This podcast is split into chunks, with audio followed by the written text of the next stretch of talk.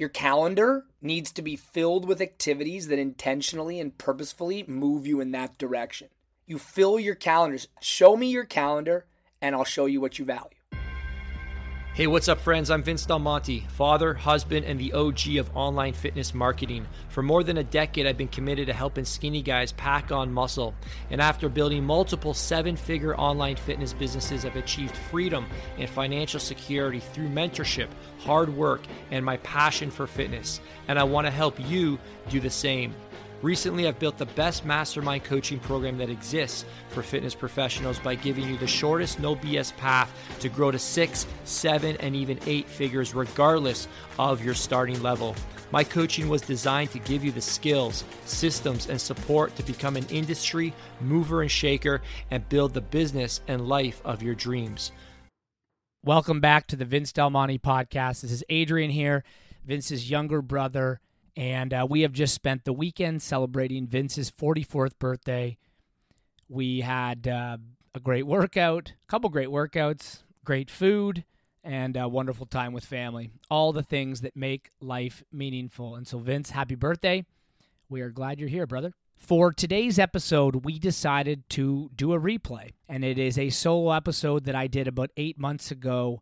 It is one of our highest downloaded Bedrock Monday episodes, and it is kind of the synthesis of, at the time, almost 30 podcast interviews we had done with successful men, whether they were authors, executive directors, fitness gurus, wherever they came from. We found that they all followed a similar pattern, and that was they had crystal clear answers to two questions, and we're going to dive into those questions in today's episode. We hope this episode serves you, gives you an opportunity to reflect on these two questions. And so let us dive right in. Just before we do that, one final reminder, Bedrock Cohort 007 is closing for enrollment on Wednesday of this week. That somewhere between 24 hours and 48 hours from when perhaps you're listening to these words. And if you have been thinking about a life of more consistency, a life of more discipline, a life of more intentionality, this is an opportunity for you. One of the things that I'm hearing as I'm chatting with men who are joining our tribe, is they are so great at starting, so great at committing to the goal, much harder to sticking. And so if you are tired of starting plans and then falling off the wagon after 2 or 3 weeks and then feeling awful about yourself, and you'd like to establish some habits that are more permanent and long-lasting, this might be the time to make a change, surround yourself with some better systems that are going to hold your commitment to the result. That link is in the show notes. Take a look. I would love to see you inside. Now, without any further ado, enjoy today's episode. And we're celebrating. I don't know why we chose 27. 27 seems like a good enough milestone for me to come on the other side of the microphone and share some thoughts that I've sort of collected through these conversations.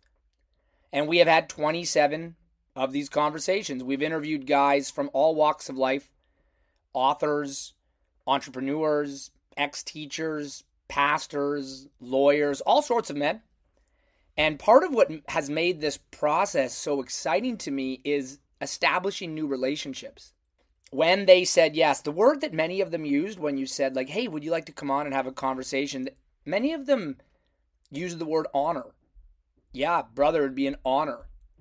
And the word honor means to hold in high respect, to extend high respect. And I think that's what it feels like when you have a conversation with someone. You say, hey, I would love to talk with you.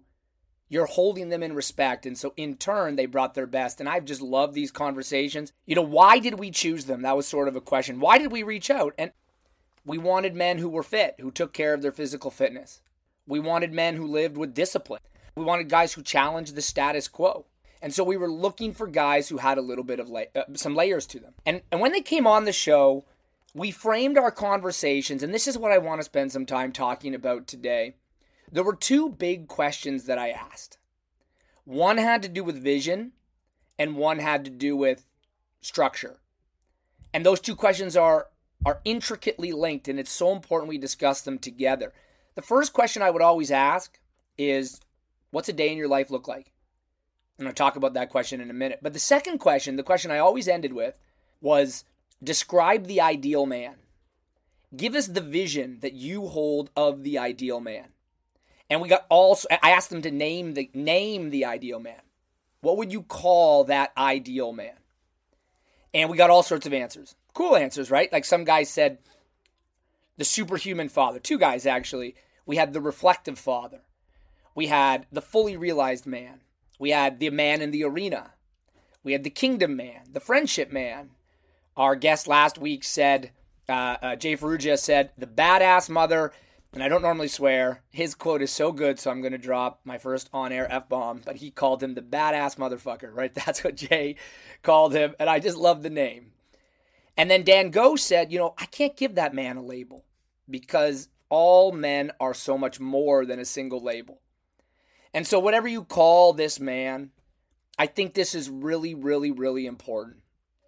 Do you have a clear vision of the person who you're trying to become? Who are you chasing? Right? Like, who's the image of the man who you are chasing? What does he look like? What does he wear?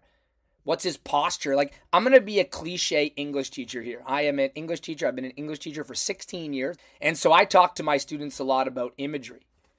And imagery is when an author will paint a picture of something in the reader's mind using their words. And so I think it's important that every man does that. If you are trying to become a certain type of person, you have to have a clear image of what he looks like. So I want to actually ask you to do that. Let's think about this for a second, right? Let's start with the man. I'm not going to make you close your eyes, but let's start with that man on the beach. Imagine that guy on the beach. What does he look like? Does he take his shirt off? If he takes his shirt off, what's he got? What's he packing? Right? Sun's out, guns out. What does he look like? When he's at the beach, what's his energy like? Right? Is he collapsed into one of those little folding chairs on his phone? Or is he the guy out in the waves, diving in the waves with his kids? What about the relationship between him and his wife? Are they laughing? Are they talking? Is he digging a sandcastle? Is he digging a hole with his kids? What's he doing? How does he look? What's his energy like when he's on the beach? Can you see that man? How about that same guy? When you're thinking about this man in the workplace, you know what I mean? Like, how does he dress? In the workplace, what's his reputation? What do other people say about him? Does he gossip? Does he sit around with everybody else? And when they're complaining about the boss, like, yeah, I hate this job, man, all this. Or is he the boss? Does he have good energy about him? When people are around him, do they feel inspired? What does that guy look like in the workplace? And then, we've pictured him on the beach. I'm pausing for a second. I'm imagining this guy on the beach because I'm a bald man. So I imagine a bald man on the beach, right? Then I imagine this bald man going into the workplace and people are like, oh, hey, Adrian's here. Guys, let's get going. Adrian's here. This is how I imagine. That's how I imagine this man. But what about in the most important place, in your house? Does he smile easily when he comes in? Does he smile? Is his wife, are his kids happy to see them? Do they greet him? When he comes into the house, is he like, hey, babe, just let me take care of a couple things on my phone? Or does he put his phone in a box, leaves his phone in the car? What other type of things do you see? When the meal is happening, is he distracted, disengaged, or is he leading intentional conversations with his family? These are three places where we spend a lot of time, in our houses, at work, and then doing recreational things. And I really think it's important, as cliche as it sort of sounds, to talk about imagery. Can you see the man in your mind's eye? You have to be able to see him, right? If you don't know what you're aiming at, you're going to hit that every time. In our group, we call it the positive end state. It's the place that you hope you will get to by the end of the journey. And that is why we always ask our guests, name the man, describe him. People need to visualize the person they're trying to become. You need to know that. Without a vision, your motivation will fail you. You will start and then you will stop. I'd say give it 4 to 6 weeks, you'll be done. And so you have to be able to visualize it. The man that I'm chasing, I actually know what he looks like. He's the actor, Jason Statham. and I'll tell you why. Jason Statham was a bald man, and I've had a lot of insecurities growing up. I'm paralyzed in one eye. I only see out of one eye, and so my right eye, it wanders, it's lower, it gets bloodshot a lot, gets dilated a lot. And then when I was in grade 10, I started going bald. I remember first seeing Jason Statham, I think maybe in The Italian Job. And then he was in movies like The Expendables, and he's in some of The Fast and The Furious. And then he's just in a lot of, like, he kicks everybody's butt. And I remember, like, saying to myself one day, that's what I want to look like. I'm going to embrace baldness. I'm going to grow, like, soft goatee or some scruff on my face. I'm going to let it grow a little bit, and I'm going to get in really great shape. I don't know what that kind of, I don't know what Jason Statham's like in real life, but that is the man physically who I'm sort of chasing. And having that vision drives me, for example, to the gym, right? It drives me to work really, really hard to fill out my t-shirts. But I have a vision, at least physically. I have other vision of myself as a father. There are men in my life, great mentors I've had, and there are men who I'm trying to chase as well. And so I think it's so important that there's a vision. Once you have the vision of who you're trying to become, then you need a plan. And that's why the second question I always ask every guest is, give us 24 hours in your life.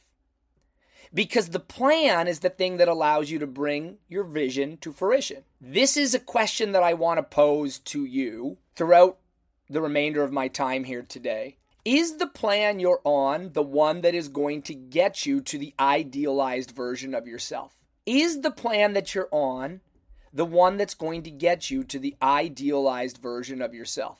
Let me give you a few attributes of the idealized version of yourself and a plan that can get you there, because this is what, 27 guests, now these are men from all over the world, all walks of life, different careers, and yet there were some similarities in their actions. Let me just lay out 4 or 5 for you real quick. Number one, they all had solid bedtime routines, right? Their phones were off. They were getting ready for the next day, laying out gym clothes. They were trying to connect with their kids. In the last hour of the day, they weren't throwing it away. If they were watching television, they were aware it's going to be an episode, not 7, right? If they were eating something, it was part of their plan. They had saved calories. And so they had good bedtime routines. They were all also up early. Everywhere between, I think Kyle Carnahan was 2:45 our earliest, and then, maybe 6 a.m., some of the later risers at 6 a.m. But they were guys waking up early, and they had good morning routines. They were getting out of bed on purpose. It wasn't like, well, we'll see. Like, they were getting up. They were doing something for their mind, whether it be some mindfulness or reading their Bible. They were doing something for their bodies, maybe a cold shower, or fueling themselves. And then many of them had something like for their family, like some kind of act of service or intentional practice that was going to get them ready, get ready so that when their family woke up, they were ready to greet. All of these men worked out. Different types, right? Some guys went to the gym. Other guys were like runners. Other guys CrossFit. Some guys worked out at home. But everyone was fit. Everyone worked out, all of them. Family time was very important to our guests, right? It was either like in the morning or in the evenings, but you could look at their schedules and say, yeah, that's family time. It wasn't like family time happens when I have time. They made time. Something else I observed, in a great plan that's getting you to your idealized version of yourself is that money, and we don't talk about finances that much. Our program is a 5 p.m. to 9 a.m. focus. But I got the sense that they were all driven, financially secure people, right? Money was something they had taken care of. They weren't the type of people who complained about their jobs. If they were needing more money, they worked hard to get it. And then there was a level of intentionality around, again, those hours between 6 and 9. They set boundaries on their phones. They ate dinner together. They had good, solid bedtime routines. No one was perfect. And if there was an area of struggle, particularly around phones, or like taking calls, it was around this time. So I'm cautious to say like, here's what they all did. But there was an intentionality around protecting family times. And then they all could point to like, this is bedtime. And I would say it this way. They were men who were, their days were full of intention. They lived on purpose. They had a vision, and then they intentionally and purposefully put things into their calendar that were moving them toward becoming that person. And this is the number one thing that I have learned in coming into an online business, in starting a coaching program, in living my own life. You have to live on purpose, right? What does that mean? It means that everything you do, it has to have a reason why you're doing it. And I've been reflecting on this a lot. And it's brought me to this one last question, a question that I think, you know, when you journal tomorrow morning or when this podcast is over, ask yourself this question. Is this the plan? The life you're living, even the thing you're doing right now, listening to a podcast, is this the plan? Is this plan going to get you to become that version of yourself? For me, that Jason Statham body with a emotionally aware, reflective heart for my family. Is the thing I'm doing right now going to get me to that place? I think this is such a key question. Is this the plan? If you keep doing this thing you're doing, this habit that you're doing, will you become that version of yourself? I wanted to just map it out and make it real practical. I'm a practical guy. Vision counts. For sure, it's important having clear visions and painting powerful images, but without plans, without practicality, it doesn't mean much. So let's just think about maybe the hardest hour, or an hour I think that has such key to unlocking potential. It's that last hour of the day. We call it start at night. We again are in debt to the authors, Dan Sullivan of The Gap in the Gain. They talk a lot about start at night, but look, let me just ask you that question. Is this the plan? So you get the kids into bed and you collapse on the couch.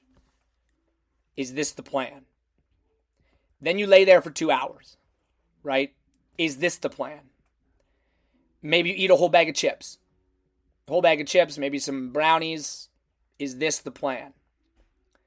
And then, you know, maybe your wife goes to bed and because of some conflict that you're not resolving, you have to sleep in another room, or you're sleeping in the basement, or you're just like letting her go to bed before you. Is this the plan? Is this the plan? And then, you know, we actually have a guest next week. We're talking with Frank Rich about porn. And so maybe, you know, after everyone's asleep, you look at something on your phone, and I would ask again, is this the plan? You know, is this the plan? Is this going according to plan? Here's a better way. Here's a better plan for you, right? Your kids get into bed, and then you pack your gym clothes. You can be so intentional about this, right? You can be so intentional about this, even this packing your clothes. Let me just say this piece. I pack certain clothes. I have I have 3 t-shirts, and when I put them on, I train better. Or at least I like go to bed excited to train. And I'm pretty sure there's psychological concepts around like athletes who wore particular shorts. I don't think it's superstition. I think there's a psychological benefit to training in certain clothes, to knowing you're going to be wearing a certain hat or certain wrist wraps or having a certain preload. This is all part of the plan. This is the plan, right? My clothes are laid out. You know, maybe what happened during the kids' bedtime routine is you and your wife had a bit of a spat, so you go clear it up. That's the plan. That's the plan you want to follow. And then you both sit down on a couch, you watch an episode of a show together. During that, you eat whatever calories you have intentionally saved up, right? You've saved some calories, so it's not just you lying there starving. You've saved them. This is a great plan. And then you get into bed together. You've had a great time of connection. Maybe you connect a little more, and the lights are off when you plan. See, this is a good plan. This gets you to becoming the man you want to be. It's on purpose. And then the next morning, you wake up, and this is what I heard from our guests. Things are done on purpose. When you empty the dishwasher, it is so meaningful. When you empty the dishwasher, it has power because you're serving your family. You take a cold shower, you're preparing your mind. Then you do some breath work or reading the Bible. Again, these things are intentional, and they're helping you become the man you want to be. Now, I'm not going to go through the entire day, hour by hour, but there's one time block I did want to highlight, and that is from 6 p.m. to 9 p.m., the hours between the end of work and when your kids go to bed. Jim Ramos, one of our guests, said to me, Between 6 and 9, what you do between 6 and 9 is what they're going to write on your tombstone. And so you have to have some plans. Like, look, a lot of guys hire fitness coaches, but you won't make some intentional plans around how to lead your family. This baffles me. You have a golf coach. People have golf coaches, but not like family coaches, or at least think about it with some intention. And look, you don't need to make plans around family time, and that's fine. You can wing it, but then stop complaining that your kids won't get off their video games and their iPads, right? If your kid's playing video games and refusing to get off Call of Duty or Minecraft and having tantrums when you call them off, if that's part of your plan, then so be it. But I think these are hours that you really can live on purpose. I'll give you one quick example. One example of those hours is extracurriculars, right? Everyone's under pressure these days to have their kids in like 47 activities, and the kids are exhausted and worn out. But hey, kids got to do activities. I have 3 boys. Without activities, my sons will go crazy. But you can be intentional, so intentional around extracurriculars. For example, we have a family meeting at the start of every season, and a rule we've come up with, the kids get to do one sport or activity per season. Right now it's soccer. In the winter it's skiing. In the fall it will be cross-country running. And we have family meetings, so we're intentional. Now look, dads, moms, if you're listening, the best way you can be intentional about extracurriculars is on the drive. The drive is like money time. You can be intentional. When I talk to Dennis Moralta, one of the things he says he does with his kids is they'll play a song, and when the song's over, like, you know, one of the songs his kids like, they talk about the lyrics a little bit. Right? It's some intentional time where it's not just a song playing and you're sitting there in silence. Afterwards, you might ask one question. Hey, why do you think the artist wrote that song? I do this with my sons all the time. We just came back from soccer practice before I recorded this. I said, what was the highlight of practice? They answer, and that's it. And then we went out and got an ice cream. It's not like I'm leading them in intense interpretive work about the nature of life. It's just something with intention and drive some conversation. How else can you be intentional around extracurricular? Volunteer. Like, jump in. Be the coach. And then afterwards, lots of encouragement. I talked to Brendan Wall in one of our episodes, and he said, you know, dads are great at being corrective. After, you know, little league's over, they're great at being corrective. And one of the things he says he intentionally does after a game is actually says nothing. Or nothing about the game. They talk about other things. And again, it's a form of being intentional. I think you can be equally intentional around bedtime routines, around dinner routines. You know, reach out to me on Instagram, Men of Bedrock, and I'll send you our plans. I would love to give you some intentional plans that help you become this version that you're trying to become. And so I think that's it. In 27 podcast episodes with some excellent guests who I was honored who would come on our show, I've learned that you have to do 2 things. Number 1, you have to have a clear vision. Sketch them out. Sketch that. Even imagine the soundtrack of you. When you walk into your house, what soundtrack accompanies you? Like when I walk into the house, is it like the Jaws soundtrack? You know, like my kids hear as I arrive at the house, da-na-na-na-na-na-na-na, right? Like, who knows what daddy's gonna bring? Are we about to get by daddy who had a rough day and he's gonna like take it out on us? Imagining the soundtrack can also be a powerful part of the vision of the man you want to be. And so I think you have to have this clear vision. We even try to make this really visual for our guys.